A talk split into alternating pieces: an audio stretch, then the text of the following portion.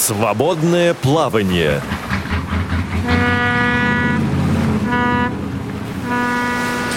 Здравствуйте, уважаемые радиослушатели. У микрофона Ивана Нищенко. В эфире программа «Свободное плавание» перед Новым годом записываем эту программу.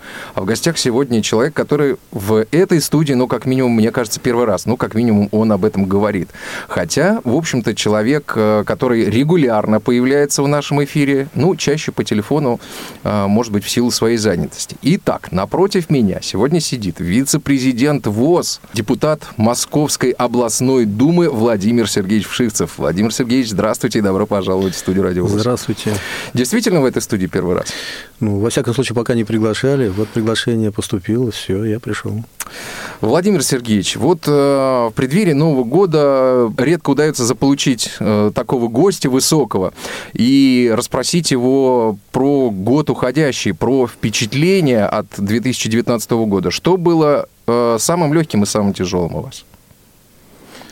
Вот если что говорить, запомнится? Ну, если говорить о легкости, легкого, наверное, ничего не было. Были определенные сложности, связанные с решением вопросов финансирования деятельности организации в целом, мы говорим о Всероссийском обществе слепых. Были проблемы, связанные с постановлением правительства в части, касающейся обеспечения санкуром.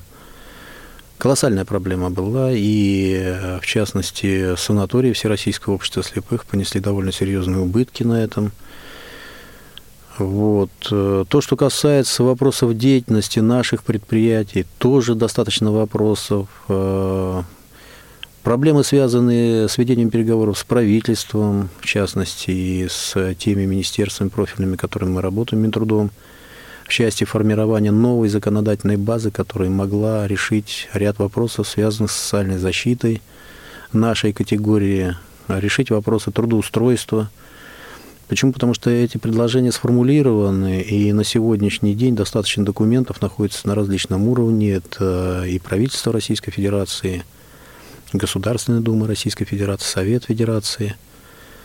Так что угу. работы хватало, и если пошагово рассматривать, э, ничего легкого не было. Ну, то есть, вот, может быть, были какие-то положительные моменты, которые э, были в 2019 году? Ну, конечно. Дело в том, что, учитывая печальный опыт принятия решения, связанного с обеспечением Санкура в 2018 году, была проведена довольно значительная работа с правительством Российской Федерации, Фондом социального страхования – и впервые, наверное, за всю историю мы получили постановление правительства, где четко уже расписаны не только средства, но и сроки принятия решений по обеспечению санкуром инвалидов Российской Федерации. То есть выводы сделаны? Это, да, постановление правительства, внесение изменений в это постановление а, состоялось 30 ноября уже этого года. А в 2019 году, то есть в 2018 шло формирование таких решений, в 2019 году эти решения принимались только, были приняты на уровне 15 мая. Разница есть. Ну, то есть это фактически полгода прошло. Да, конечно. То есть у нас на сегодняшний день появился довольно значительный запас по времени, когда региональные фонды социального страхования могут уже выходить на объявление конкурсов, что на сегодняшний день уже и происходит, и мы можем, во всяком случае, иметь внятную позицию фонда социального страхования и формировать свой портфель заказов в нашей санатории. Ну, то есть вот э, когда реально первые отдыхающие могут э, поехать на лечение? Уже я в январе? Думаю, я думаю, что часть уже может быть э, январь месяц, но основная уже начнется в феврале. А вот расскажите, пожалуйста, что же произошло в прошлом году? Почему такая рассинхронизованность в структурах власти произошла, в результате которой и учреждения, я так понимаю, понесли убытки, и стояли полупустые, я так понимаю, да, потому что у санаториев там их финансовый ресурс, финансово-хозяйственный ресурс, он невелик, мягко скажем. Дело вот. в том, и, соответственно, дома это что происходило? Дело в том, что когда мы формируем э, свой портфель, мы ориентируемся на путевки, которые идут через фонд социального страхования, то есть на государственную часть, на государственный заказ, который размещается в виде конкурсов. А вот. И, соответственно, у нас забронировано определенное количество мест именно под эти путевки. То есть мы планируем эту работу. Но когда эта работа не проводится или отодвигается на определенный срок, соответственно, мы уже не в состоянии принять решение на свободном рынке выбросить путевки. С другой стороны, у нас есть определенные обязательства перед нашими инвалидами, которые мы не можем выполнить и не в состоянии. Почему? Потому что сроки проведения конкурсов оттянулись на июнь-июль месяц. Угу. И вот здесь э, мы действительно попали в определенный пад. И если бы не поддержка Всероссийского общества слепых в целом, мы говорим о бюджете централизованном, то, соответственно, мы бы имели гораздо больше колоссальных проблем. Ну, то есть э, здесь просто какое-то недоразумение произошло, какая-то рассинхронизованность. Минтруд э, с Минюстом не могли согласовать э, тех документов, которые угу. были отработаны в Минтруде. Почему? Потому что там идет вопрос, э, первичные документы пенсионного фонда поступают в Минтруд и Минтранс э, для того, чтобы согласовать вопросы стоимости. Это первое, суток пребывания инвалидов в санатории. А второе, по какой цене, э, какие деньги будут э, непосредственно направлены на перевозку инвалидов. То есть само передвижение. Почему? Потому что оно оплачивается с федерального бюджета. Ну да, а то есть, грубо, кто будет платить за самолет, а за поезд, за автобус? Конечно. Там. А угу. здесь отсюда уже формируется общий объем, который в бюджете государства э, ну, четко определен. И вот эта нестыковка в деятельности Министерства ведомств, она привела к тому, что у нас произошла вот эта задержка. Слушайте, а вообще когда-нибудь, даже если взять советский период, наверняка же вы обладаете информацией, вот такие вещи были или нет? Ну, в советское время Всероссийское общество слепых занималось распределением путевок сам. Поэтому здесь как бы проблем не было в том плане, что были средства, которые отпускались э, на оплату путевок в нашей санатории. То есть общество занималось этим вопросом самостоятельно. Самостоятельно. Здесь как бы и не было проблем.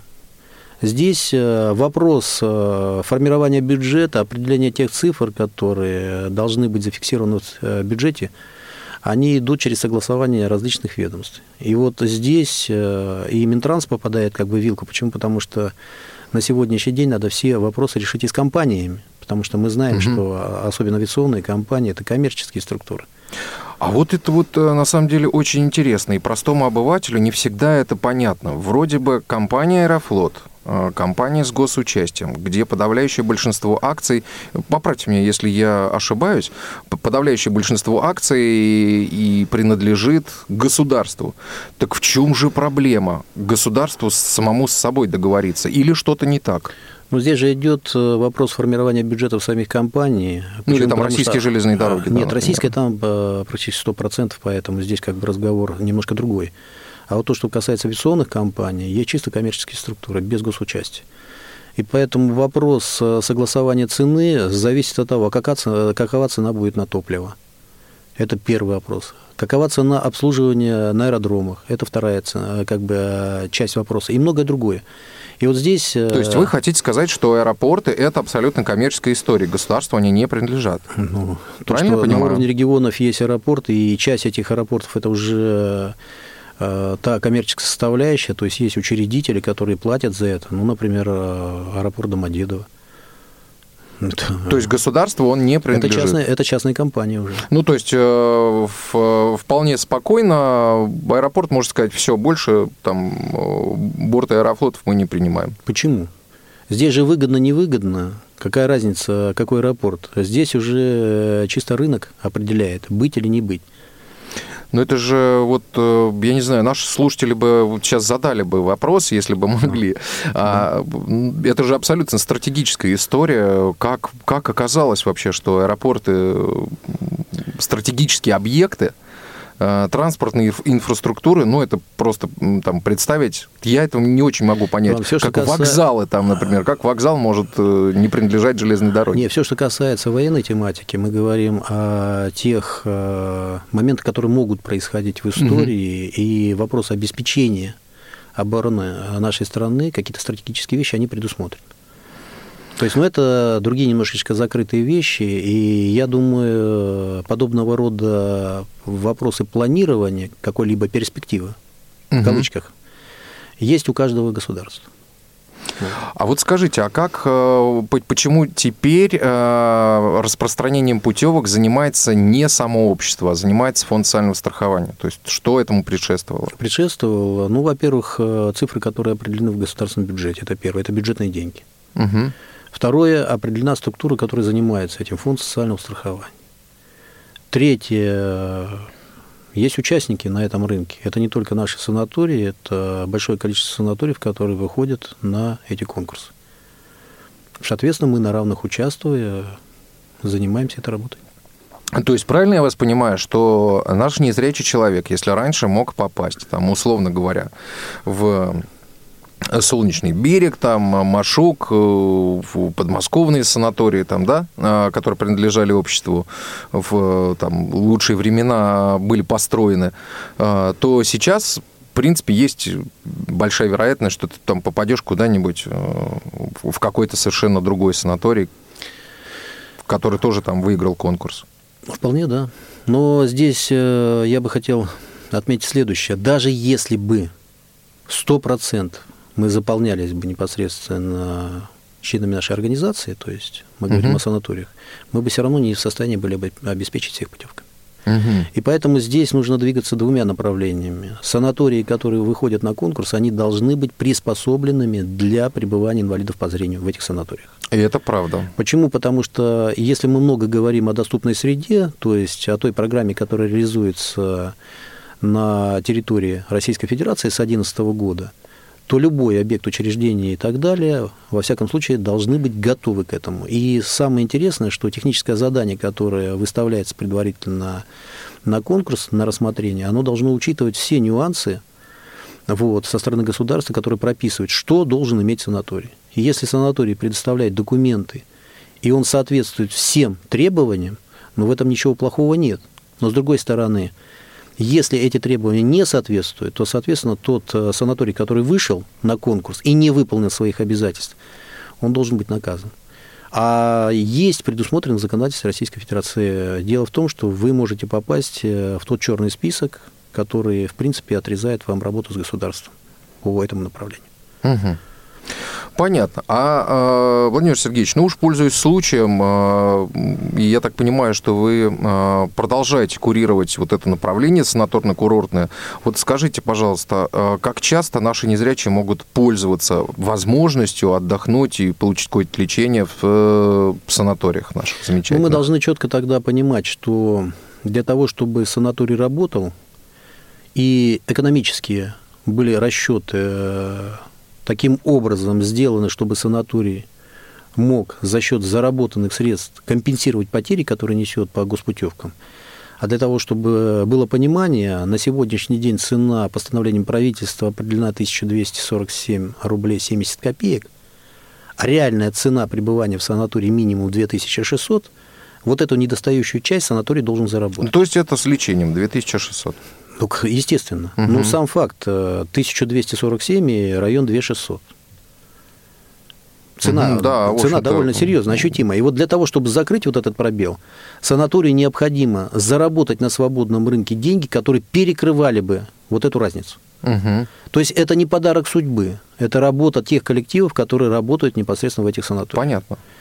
И здесь вопрос, а как работать на свободном рынке? То есть это должны быть очень приемлемые условия, чтобы человек выбрал сознательно этот санаторий, заплатил эти деньги, приехал и, соответственно, получил весь комплекс услуг, которые его бы устраивали.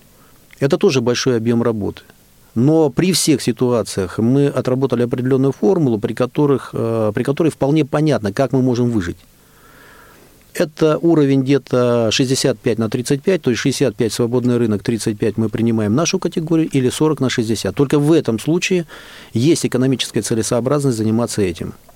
Если мы не получаем поддержки со стороны государства. Если государство нам дополнительно дает средства, которые перекрывают наши расходы, тогда, соответственно, меняется совершенно иная картина. То есть она будет совершенно иной. Тогда мы можем в большем количестве принимать непосредственно инвалидов. Угу. Понятно. А вот, ну, как часто может наш незрячий вот там раз в год, раз в два года, вообще, два раза в год? Вообще мы настаивали на том, чтобы государство изменило правила игры. Ну, во-первых, на сегодняшний день в законодательстве предусмотрено якобы, что человек может на сегодняшний день, являясь инвалидом, один раз в год поехать, реализовать свое право на приобретение санкора. В жизни все получается по-другому. Государство говорит, хорошо, я, вам, я не могу вам выдать путевку, но я вам компенсирую там копейки какие-то, которые в бюджете государства предусматриваются на человека, который не реализовал сам Санкур, а решил получить материально какие-то деньги. Но это копейки.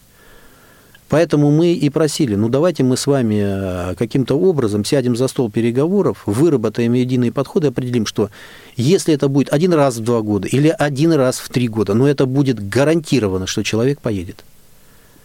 Мы наставим на этом. Но с другой стороны, государство говорит, не-не-не, это не пойдет. Почему? Потому что у нас на сегодняшний день в законодательстве вот так прописано. Ну, оно-то прописано, но оно не реализовано, это право. И получается, что человек не может реализовать свое законное право. А почему? Потому что есть конкретные объемы, которые вот ограничены э, бюджетом, вот этими цифрами. А за эти цифры мы выскочить не можем. И поэтому мы на сегодняшний день принимаем инвалидов 7360-380 э, человек. Мы по годовому говорим. Угу. Вот это наши возможности с учетом, еще раз повторяюсь, работы, в том числе и на свободном рынке, чтобы компенсировать понесенные потери. В общей сложности потери достигают от 56 до 70 миллионов э, в деньгах и годовом исчислении, конечно. Понятно.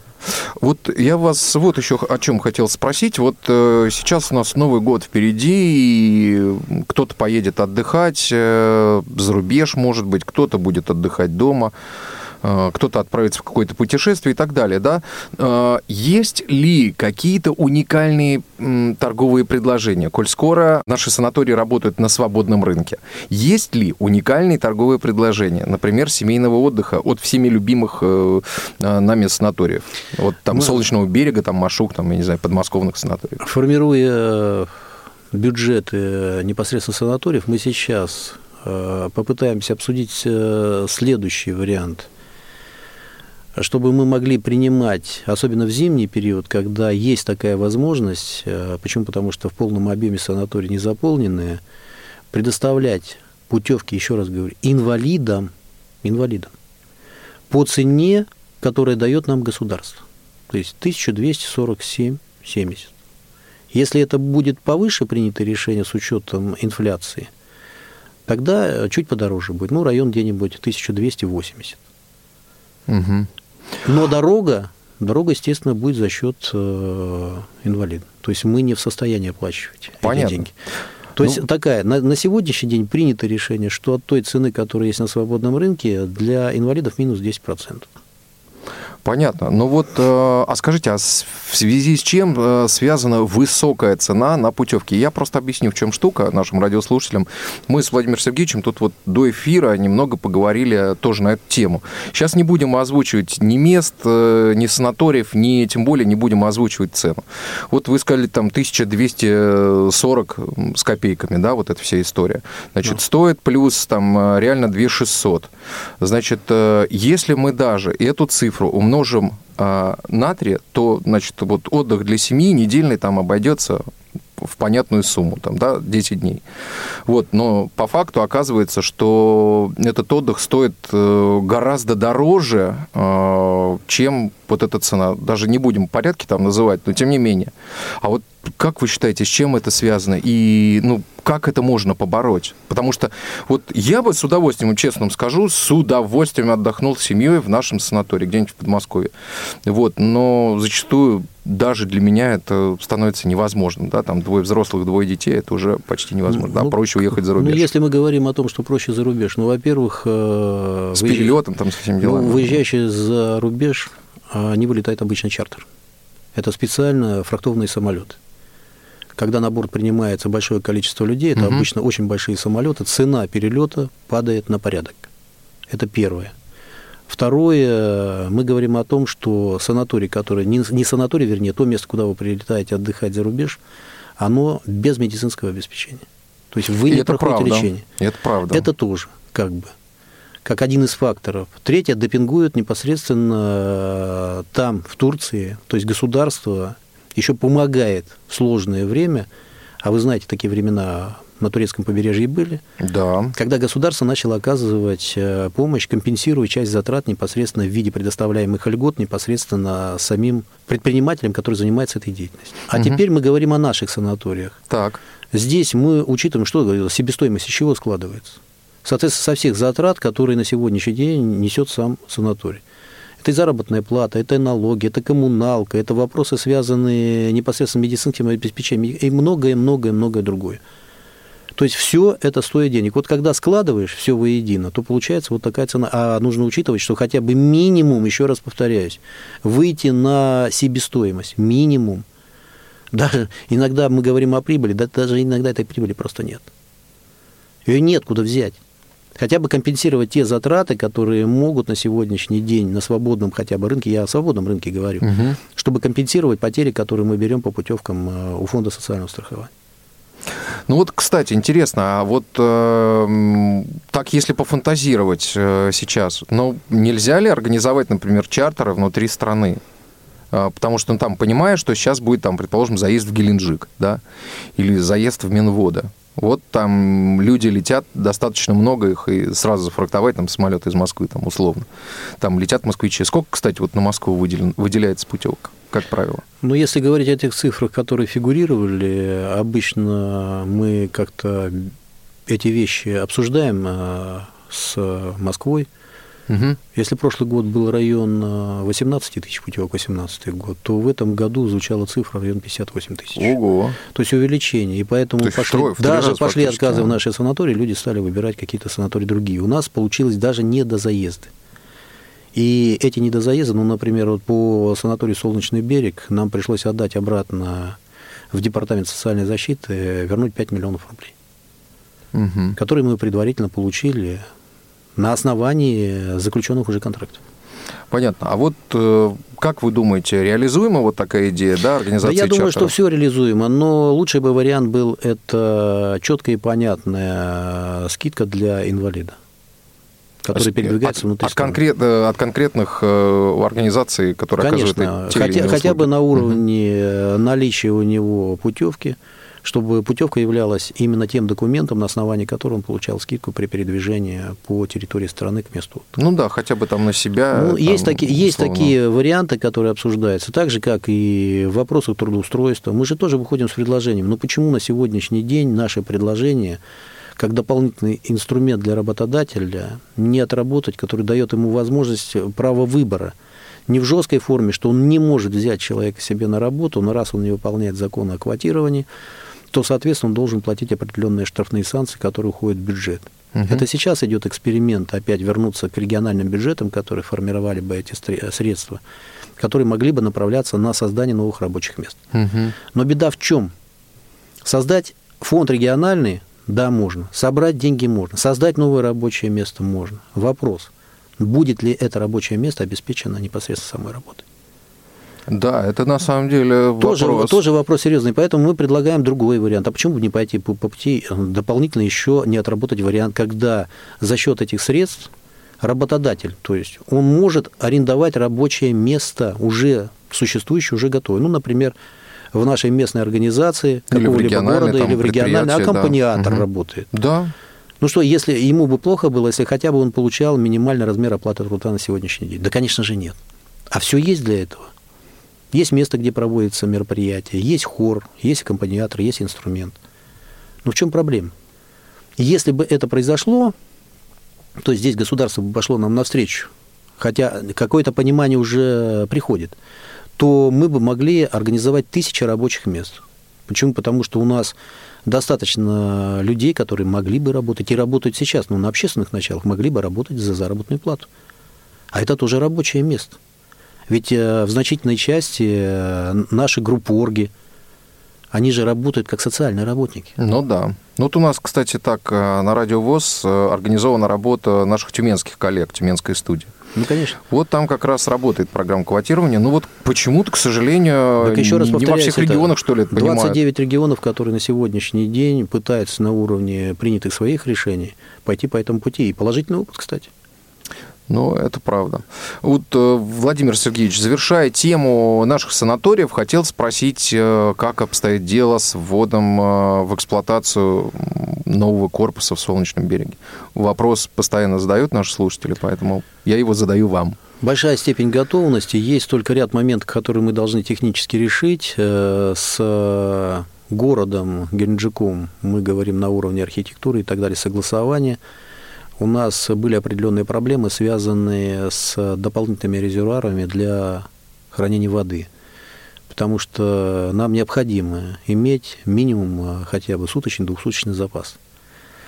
Мы могли бы быть автономны. Мы и сейчас автономны, в принципе. Почему? Потому что у нас есть свои скважины, плюс мы дополнительный объем берем с города. Но если бы еще были дополнительные мощности, то тогда мы бы жили довольно вольно. В этом плане, а обсуждая этот вопрос с президентом, я всегда настаивал об автономности. Угу. И наши санатории, например, Сосны и Машук эту проблему решили. То есть мы со своей водой, со своей на сегодняшний день резервной энергией, то есть со своими котельными, хорошими котельными, потому что мы провели модернизацию всех котельных – Дизель-генератор у нас поставлены везде, то есть мы не зависим даже иногда от тех отключений, которые происходят, а такие случаи очень чистые. И здесь, в Подмосковье, Почему? Потому что когда начинается обильное выпадение снега, рвутся сети просто, и нам а, приходится работать на генераторе. Ну, во всяком случае, у нас достаточно. То есть это же тоже опять затраты топлива. Попробуй-ка проверни ну, такой генератор. Во всяком случае, есть другая проблема. А если бы этого не было вообще? Понятно. Такая же ситуация происходила в Машуке. Есть такие проблемы непосредственно в Геленджике, когда пиковые э, моменты по потреблению электроэнергии или плюс какие-то аварийные ситуации. Почему? Потому что жара, дополнительный объем потребления энергии, мы говорим непосредственно об оборудовании. То есть мы в этом обеспечены. Вот теперь, решая вопрос с обеспечением воды, а почему? Потому что кроме э, питьевой мы должны иметь запас э, воды технической, то есть и пожарная часть должна быть решена. Есть еще ряд э, моментов, которые по основному корпусу, но еще раз повторяюсь, резерв, э, ой, вернее, на, сегодня, на сегодняшний день степень готовности очень высокая. Нам необходимо дополнительные еще средства. Почему? Потому что тот инвестиционный проект, который предусматривал реализацию части земельного участка и построение и постройки вот этого объекта, он не состоялся. Угу. Мы, в принципе, из года в год э, вкладываем в основе только свои средства. И строить тяжело. Объект 7 тысяч э, с лишним квадратных метров, плюс это 146 э, мест, которые там будут дополнительно.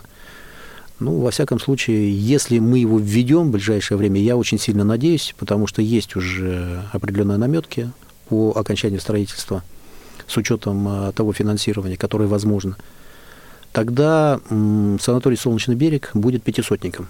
Угу. А это на рынке довольно серьезный объект, который имеет 500 мест. И, в принципе, даже если возникают проблемы, связанные с заездами в зимний период, э, отыгрывается это все за весну-осень. Угу. То есть э, здесь мы выходим уже на довольно серьезную, серьезный вопрос, связанный с самоокупаемостью. Санаторий Машук вошел в тройку лучших санаториев в Каменводах. Угу. Чтобы было понимание, это один из на сегодняшний день серьезнейших санаториев в Ставропольском крае. Угу. Это с учетом э, отзывов непосредственно тех людей, которые там были, уровня обеспечения, наличия сервиса, медицины и так далее. Ну вот, э, честно вам скажу, ни разу не был в Мушуке, даже, даже не удалось поработать, съездить туда, потому что, ну вот коллеги были мои, да, а, там, а, если я не ошибаюсь, там съезд был О, там предыдущий. Уже, уже значительно изменилось. Вот, э, ну вот, честно, даже не представляю. Я в этом году э, вылетал из минеральных вод, из Черкесской, перебирался вот в Минводы. Вот первый раз вообще в этом регионе побывал. Надо было заехать. Ну, время было настолько ограничено, что а, а время было настолько ограничено, что не было вообще возможности никакой. А, сейчас, друзья, прервемся на небольшую паузу, после чего продолжим. Свободное плавание.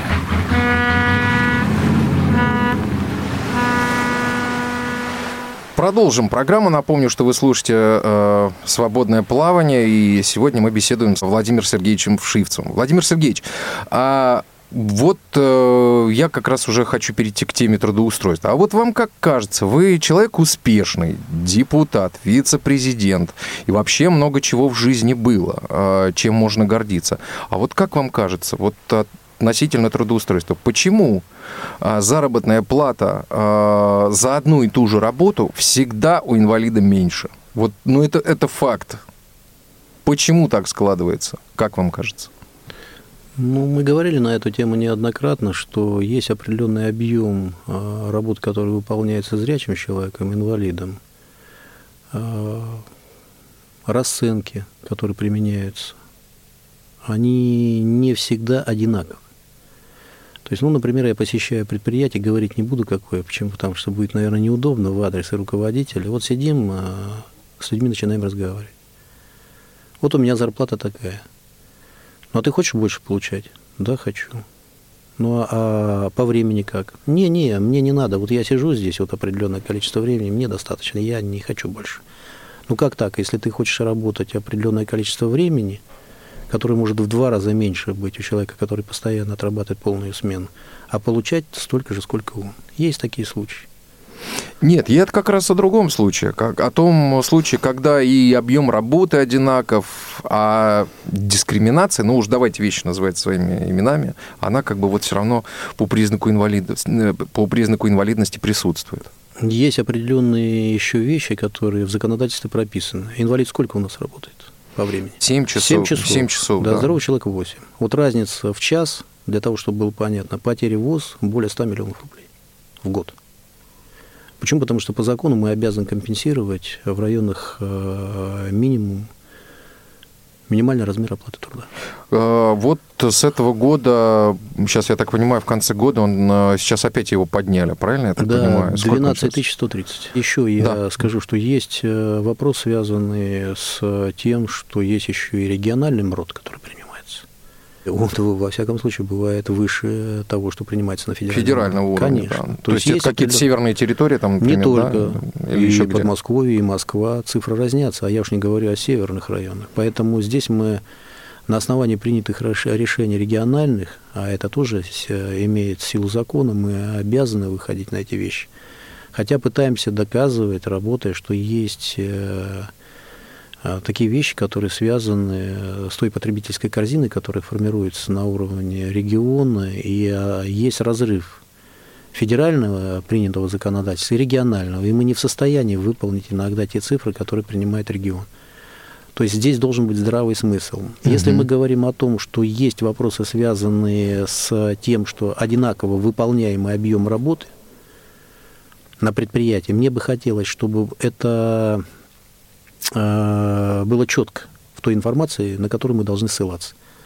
То есть, ну, например, есть предприятие, работающее Нижний Новгород, допустим, Арзамас или где-то в другом регионе.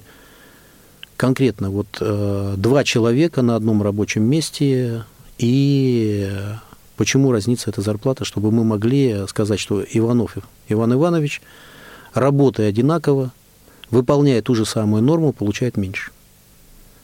Ну, чтобы у нас не было разногласий. Почему? Потому что Мгм. мы можем обсуждать эту тему, а когда коснемся уже и дойдем до конкретики, Конкретики, да. то картина да. может быть совершенно другой. Да, то есть правильно я вас понимаю, если у нас... э, Есть такие факты, давайте конкретно Такие будем факты, так- такие факты будут, да, Конечно, соответственно, мы с вами можем это в рабочем порядке обсуждать Да. и, так сказать, вот при необходимости организовать, например, эфир, да, и обсудить это дело вот с нашими Конечно. слушателями. Конечно. Никакой здесь тайны нет и Нет, быть не э, может. вы поймите правильно, э, никто не собирается э, чего-то скрывать, мы должны опираться только на конкретику. Потому что поверьте, что в жизни у меня достаточно было моментов, когда ко мне приходят люди, мы начинаем разбираться. Изначально первая позиция – все плохо, все не так. Но когда подетально, пошагово начинаем рассматривать, картина совершенно иная. Может быть, где-то человек что-то не договаривает или недопонимает, или мы неправильно поступили. Я же не говорю о том, что мы идеально правы. Мгм. Может быть, со- совершены ошибки какие-то со стороны руководителя предприятия. Ну, давайте посмотрим тогда конкретно разбираться по каждому случаю. Еще А раз. стоит ли, кстати, человеку бояться или нет? Нет, я думаю, нет. Так, каких-нибудь санкций со стороны Ну, руководства? давай- там, давайте так далее? исходить, знаете, от чего? Если мы боимся, тогда вообще не надо поднимать этой темы. Мгм. Просто так поговорить, ну хорошо, поговорили, что дальше? Ну, просто здесь видите ли еще в чем дело. То есть многие там боятся потерять то, что они имеют. Вот, но Вот у меня есть своя точка зрения, я ее Мгм. высказываю. Кому-то нравится она, кому-то не нравится. Ну тогда давайте сидеть все и будем молчать. Ну так тоже не бывает. Но разбираться нужно в деталях тоже. Потому что если мы вместе с вами не разберемся в деталях, так и останется на уровне разговоров. Один будет плохой, другой будет хороший. Мгм.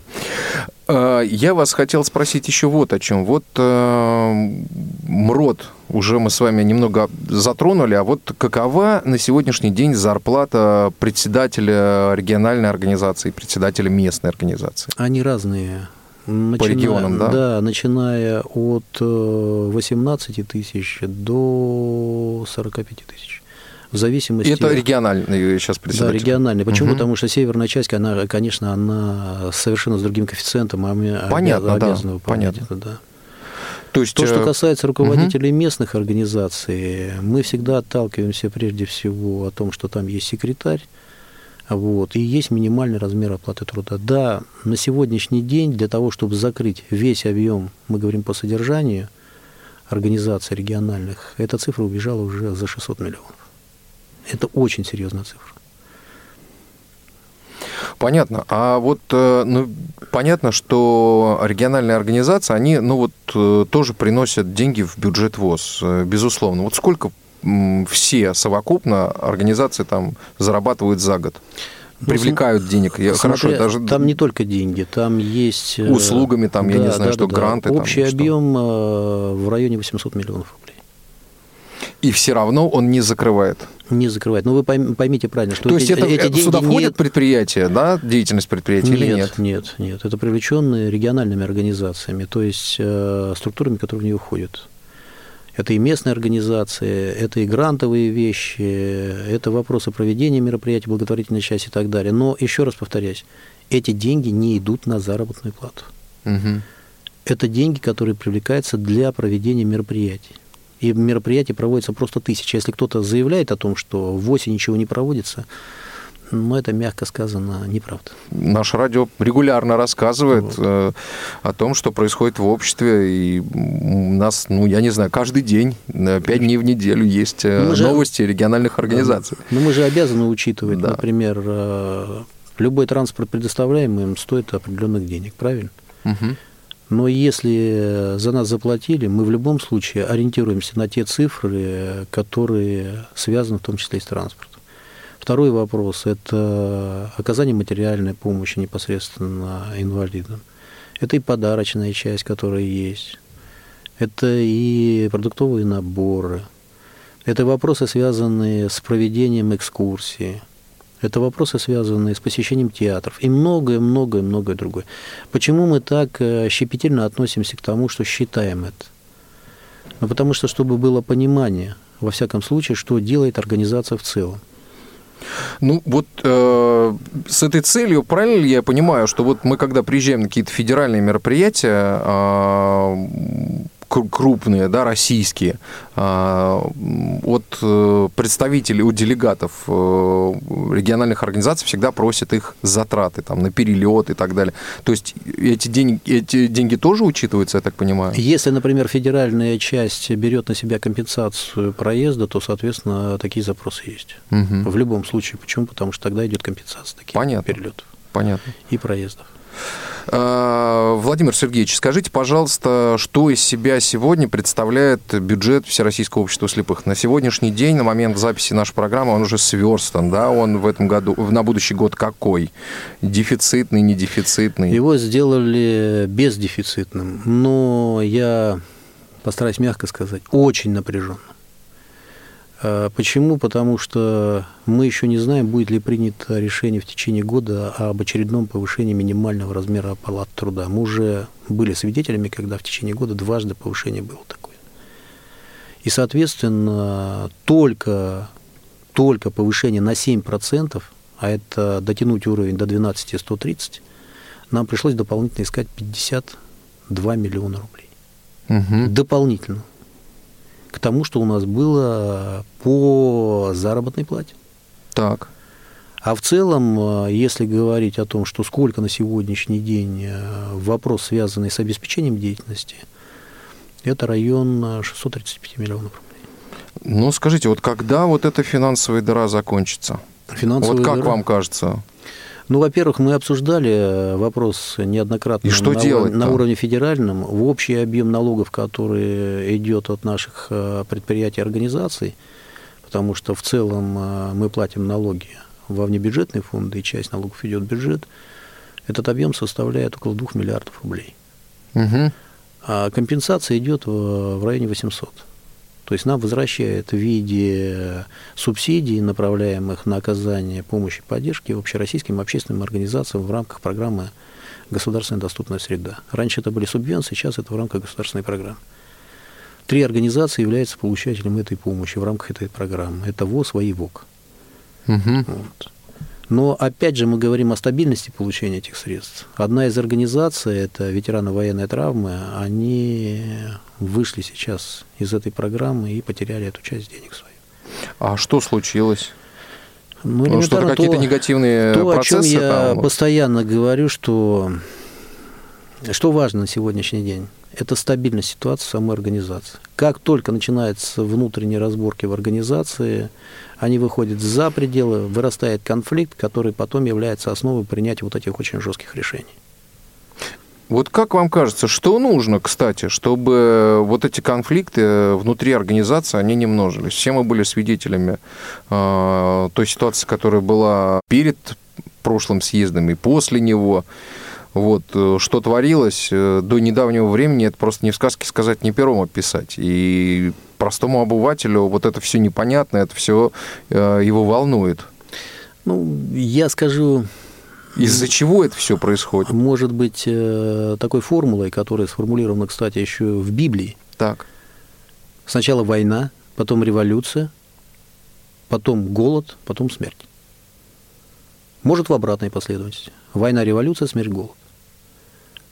То есть э, здесь ситуация такова, что мы пытаемся всегда э, менять ситуацию в организации, какой бы она ни была, очень большими шумными конфликтами. Но это недопустимо. То есть есть нормальная, реальная ситуация, которая может обсуждаться на уровне всех организаций, начиная от группы, местной организации, региональной. Мгм. Пожалуйста, право каждого высказываться и участвовать в принятии решений. Многие говорят, а как я могу избраться, если меня не избрали? Но я, э, я имею право быть избранным, конечно, пожалуйста. Но если тебя группа не поддержала, если тебя не поддержала местная организация на конференции или собрании, если тебя не поддержала региональная организация, какие тут могут быть обиды? Ведь любому, каждому из нас такое право предоставлено, пожалуйста. Вы доказываете своей работой, своей репутацией, что вы можете быть человеком, которого поддержит основная часть той организации, на учете которой вы состоите. Мгм. А так, что я хочу, вот избирайте меня, ну, это неправильно, наверное, это неправильный подход. И никто никого не лишал права избираться быть избранным. Понятно. А вот как вам кажется, вы человек, э, который глубоко знает э, вообще вот эту всю, тему, значит, э, работы и нюансы работы региональных организаций, вообще вот в управлении обществом всех уровней есть случайные люди или нет? Или все-таки там случайностей не бывает? Ну, во-первых, э, тот человек, который приходит, становится на учет э, в нашу организацию, бюро местной организации принимает решение. По данному человеку он написал заявление, он сказал, что я поддерживаю тот устав, который есть в этой организации, и хочу работать и заниматься в этой организации. Мы вправе ему отказать? Да нет, конечно. Нет, конечно. Это первое. Он случайно пришел или узнал информацию, которую мы распространяем о деятельности своей структуры? Ну, наверное, узнал. Случайностей тоже не бывает. Я шел по улице случайно, мне сказали, а вот тут вывеска есть, зайди туда. Мгм. Ну, наверное, я получил эту информацию. Поэтому случайных людей не бывает. Это первое. Если мы кого-то принимаем на работу, мы учитываем уровень компетентности того человека, который к нам приходит. Это тоже как бы э, вопрос такой очень интересный. А вот далее начинается более серьезный, интересный момент. У человека появляется какая-то мотивация, внутренняя, может быть, индивидуальная или коллективная. Здесь в зависимости от тех формулировок, которые я сказал. Мгм.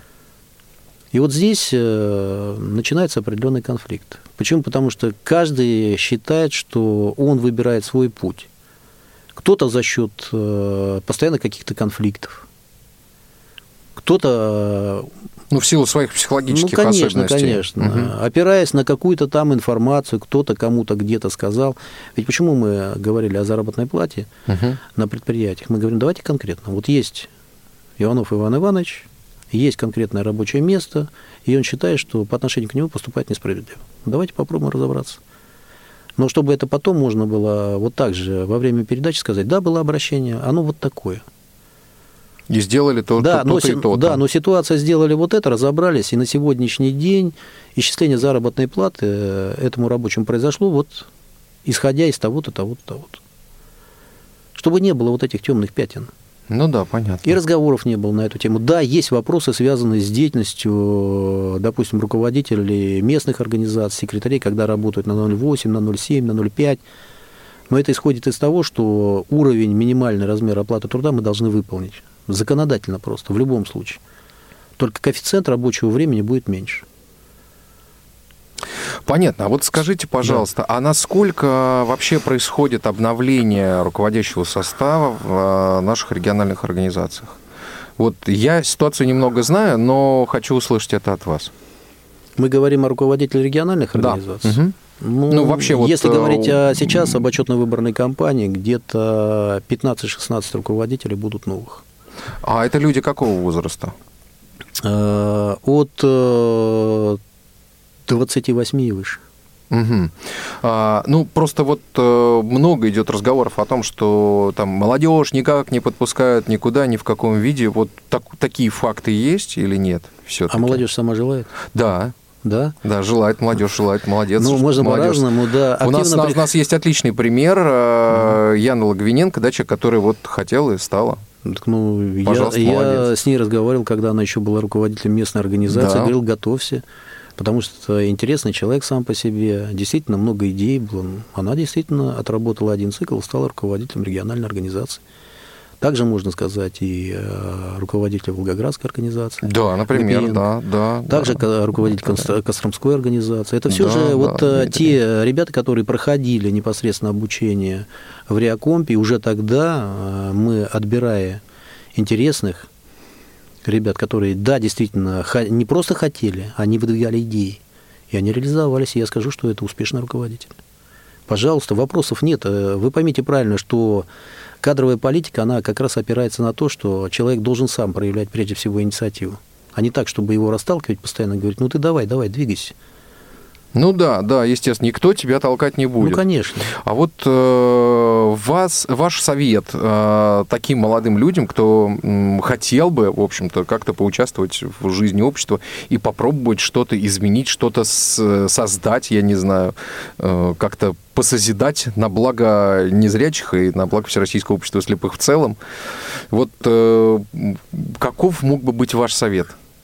Более активно, Человеческий. Более активно участвовать в работе организации. Угу. Поверьте, что это, наверное, основа основ. Если я хочу чего-то добиться, угу. то я должен прежде всего зарекомендовать себя. Не просто я пришел, объявился, я такой хороший, а нужно предлагать, выдавать на гора какие-то продукты. Чтобы было понятно, это могут быть проекты, это могут быть предложения, это активное участие самого человека. Угу. Вот э, я встречаюсь э, сейчас э, с одним из ветеранов боевых действий, который получил ранение в одном из регионов, не буду называть его, ну, потерял полностью зрение. Угу. Ему сейчас 36 лет, 37 даже, 37 лет. Так. Вот. Ну, хорошо подкованный человек, который прошел реабилитацию уже в нашем центре, э, затем в Реакомпе, который уже успешно работает с компьютером, участвует в спортивной жизни. Я говорю, ну ты давай в организации местной появляйся. Давай поактивнее там-то. Ну вот, пытаясь его сейчас как бы э, сподвигнуть на то, что надо двигаться и в этом направлении. Почему бы нет? Ты уже адаптировался. На сегодняшний день для тебя уже, ну, во всяком случае, да, случившаяся трагедия с тобой, но она уже не имеет той окраски, которая темной, которая была на первом этапе. Понятно. Владимир Сергеевич, а вот как вам кажется, каким должен быть современный председатель? Вот э, какими качествами, навыками он должен обладать? Ну, во-первых, амбиции карьерного роста никто не отменял, и это нормальное желание, в принципе, почему бы нет. Но, с другой стороны, они должны базироваться на знании человека. Эти знания должны быть постоянно обновляемыми. Человек не должен э, замыкаться только на том объеме знаний, который имел. Нет. Почему? Потому что сама работа на сегодняшний день настолько динамична, меняется законодательная база всех уровней, от муниципального, регионального до федерального. Меняются постоянно команды. Почему? Потому что выборы проходят в регионах, на муниципальном уровне меняются команды. Надо быть человеком, который, ну, во всяком случае, находит общий язык и очень быстро должен находить общий язык. Для этого необходимо быть э, довольно серьезно информированным, интересоваться, что происходит на том уровне, на котором он работает. Знакомиться с людьми, в то же время учитывать, что у тебя команда, которая тоже имеет значительное количество вопросов, проблемных вопросов, которые надо решать. Умение компоновать эти проблемные вопросы в программы, в предложения, которые выносятся угу. как на законодательный, так и на исполнительный уровень власти – умение работать с грантами любых уровней, быть э, человеком, ну, как бы сказать, своим для своих. В первую Понятно. очередь. То есть, э, чтобы тебя знали. Частью того социума, Конечно. в котором ты, Конечно. соответственно, вращаешься. Конечно. Почему? Потому что нужно не просто со стороны знать те проблемы, которые есть, а окунуться в эти проблемы. То есть страшно далеки они от народа, это не про таких руководителей? Нет. Владимир Сергеевич, слушатель меня не поймет, если не задам вопрос по уставу. Что происходит с уставом? Потому что очень много разговоров было. У нас не очень много времени, до конца программы осталось вот буквально там, там 2-3 минутки. Давайте об этом поговорим. Что происходит с уставом, в каком состоянии, по какому уставу живем? На сегодняшний день мы живем по уставу, который принят съездом в 2011 году. А, ту редакцию устава, которую мы выносили на Минюст, а, нам отказали в регистрации. Угу. То есть мы живем по уставу 2011 года. Однако часть вопросов, которые задавал Минюст, они были проблемными из-за того, что не стыковались три закона. 82-й федеральный закон, 7-й федеральный закон и Гражданский кодекс. В итоге совместная работа с правительством Российской Федерации, Государственной Думой Российской Федерации, Советом Федерации дали возможность внести ряд изменений в законодательство Российской Федерации. И часть вопросов, они просто отпали. Они реально были неприемлемыми. Чтобы было понимание, это не наша вина, а дело в том, что была вот какая-то запутанность э, в законодательстве. в законодательстве. То есть это не наши юристы э, что-то такое, вот как э, было подано в некоторых средствах вот. массовой Потом, информации? Ну, были такие вещи, связанные с тем, что мы должны были руководящий состав, например, избирать угу. двумя третями. Ну, подождите, общественная организация у нас четко в 82-м законе прописано. Мы-то, мы-то, формируя непосредственно руководящий состав, внося изменения какие-то, мы базируемся на 50 плюс 1 президента Российской Федерации, угу. главу региона, депутатский корпус, руководитель муниципальных образований выбирать 50 плюс 1. Общественная организация должна выбирать двумя третями. Не стыкуется что-то. Конституция вообще одинаково прописана для всех. Сейчас э, внесены изменения, которые регулируют этот вопрос в Гражданском кодексе. Угу. Второй вопрос. Мы что, по каждому чиху должны собирать съезд? Для того, чтобы мы должны утверждать руководителей предприятий, мы что, должны собирать съезд, что ли? Но это постоянно динамично развивающаяся система. Мы не организация трех человек, которые по первому щелчку могут собираться. У нас отчетно-выборная кампания полтора года проходит. И эти вопросы тоже урегулированы. Почему? Потому что съезд наделяет полномочиями центральное правление. И центральное правление между съездами принимает решение. Сейчас это, это часть отрегулирована в законодательстве. То же самое. И так далее. То есть мы на месте не стоим. И на вопрос, например, по группам. Почему Минюс отказал э, нам непосредственно в регистрации той позиции, что мы сами для себя определили как структуру низовое звено группу? У угу. нас 15 статья позволяет это делать. Вправе определять внутреннюю структуру. В чем проблема? А нам прокуратура высказывает, нет, вы не имеете права. Но я могу сказать, что Минюс в том числе зарегистрировал две организации общероссийские, где четко прописано низовое звено. Тогда встает вопрос, а почему им можно, это в 2011 году, а нам нельзя? Угу. Это, это, наше, это наше э, право на сегодняшний день, даже в том э, виде, в котором зафиксировано в 82-м законе.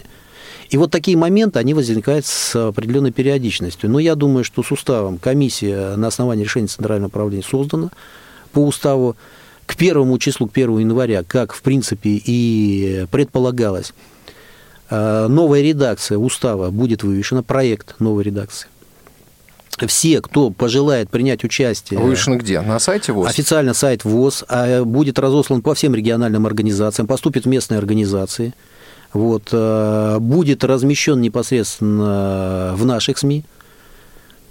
Поэтому, пожалуйста, все это будет формироваться в комиссии. Комиссия с определенной периодичностью будет э, собираться, обсуждать эти вопросы. И просматривать Конечно. те пожелания, предложения. Вы поверьте, разные предложения поступают. Иногда есть предложения, которые ну, гласят так, что ну зачем мы выбираем, давайте мы уже будем назначать. Угу. В седьмом ФЗ предусмотрено такое. Давайте мы на уровне местных, э, не местной организации будем создавать, а филиалы. Филиалы угу. это назначаемая вещь. Мы говорим о руководителях. Ну а тогда вопрос, а зачем тогда те права, которые предусмотрены в нашем уставе, избираться, быть избранными? То есть здесь тоже достаточно противоречий. И поэтому мы четко настаиваем на позиции, что все-таки у нас да, люди должны избираться. Это первое. Но предложения такие есть, поступают. Ну, человек вправе высказать свою точку зрения. А согласится ли с ним комиссия – После того, когда комиссия в конечном итоге подведет черту, э, эти решения поступят на уровень центрального управления. До съезда мы обязательно будем согласовывать определенные вопросы, консультироваться с Минюстом, чтобы не совершать каких-либо ошибок. Почему? Потому что законодательство Российской Федерации к этому времени тоже может измениться. К съезду успеем с устава сделать, чтобы его принять на съезде? Да, конечно, у нас достаточно времени. Я еще раз повторяюсь, за 3-2 месяца до съезда мы еще раз со специалистами Минюста будем проговаривать. Угу. И даже если появятся замечания со стороны Минюста, соответственно, они будут вынесены на решение съезда. Владимир Сергеевич, к сожалению, время нашей программы вот почти все вышло до остаточка. Задам вам еще один э, последний вопрос в сегодняшней программе. Как будете отмечать Новый год? Дома. Дома? С семьей? Да, конечно. И в преддверии Нового года хотелось бы всем нашим радиослушателям пожелать прежде всего крепкого здоровья.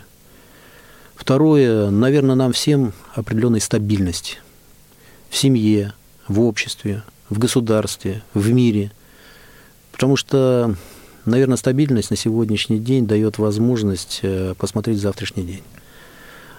Благополучие, любви окружающих людей, хорошего отношения – если мы говорим о том, что вы инвалиды, но мы инвалиды со стороны окружающего нас общества. Ну и, конечно, мирного, чистого неба над головой. Спасибо большое, Владимир Сергеевич. Ну, взаимно тоже поздравляем э, вас с наступающим 2020-м э, и хотим, чтобы э, все в нашем обществе было замечательно, а для этого необходимо, нам необходимы ваши успехи в новом году. И на посту вице-президента, и на посту депутата областной думы. Э, друзья мои, э, все, к сожалению, закончилась сегодняшняя наша программа. Напомню, что сегодня у нас в гостях в программе «Свободное плавание» был вице-президент Всероссийского общества слепых, депутат Московской областной думы э, Владимир Сергеевич Шивцев. Владимир Сергеевич, берем с вас слово, что вы еще придете к нам в студию, и мы пообщаемся уже в новом году. Как только приглашение последует, обязательно. Вот я вас приглашаю прямо здесь официально. Спасибо большое, и э, спасибо большое, что нашли время и пришли сегодня э, поговорить. Мне показался очень конструктивный разговор сегодня состоялся. Все, друзья, счастливо и э, берегите себя. До свидания. Свободное плавание.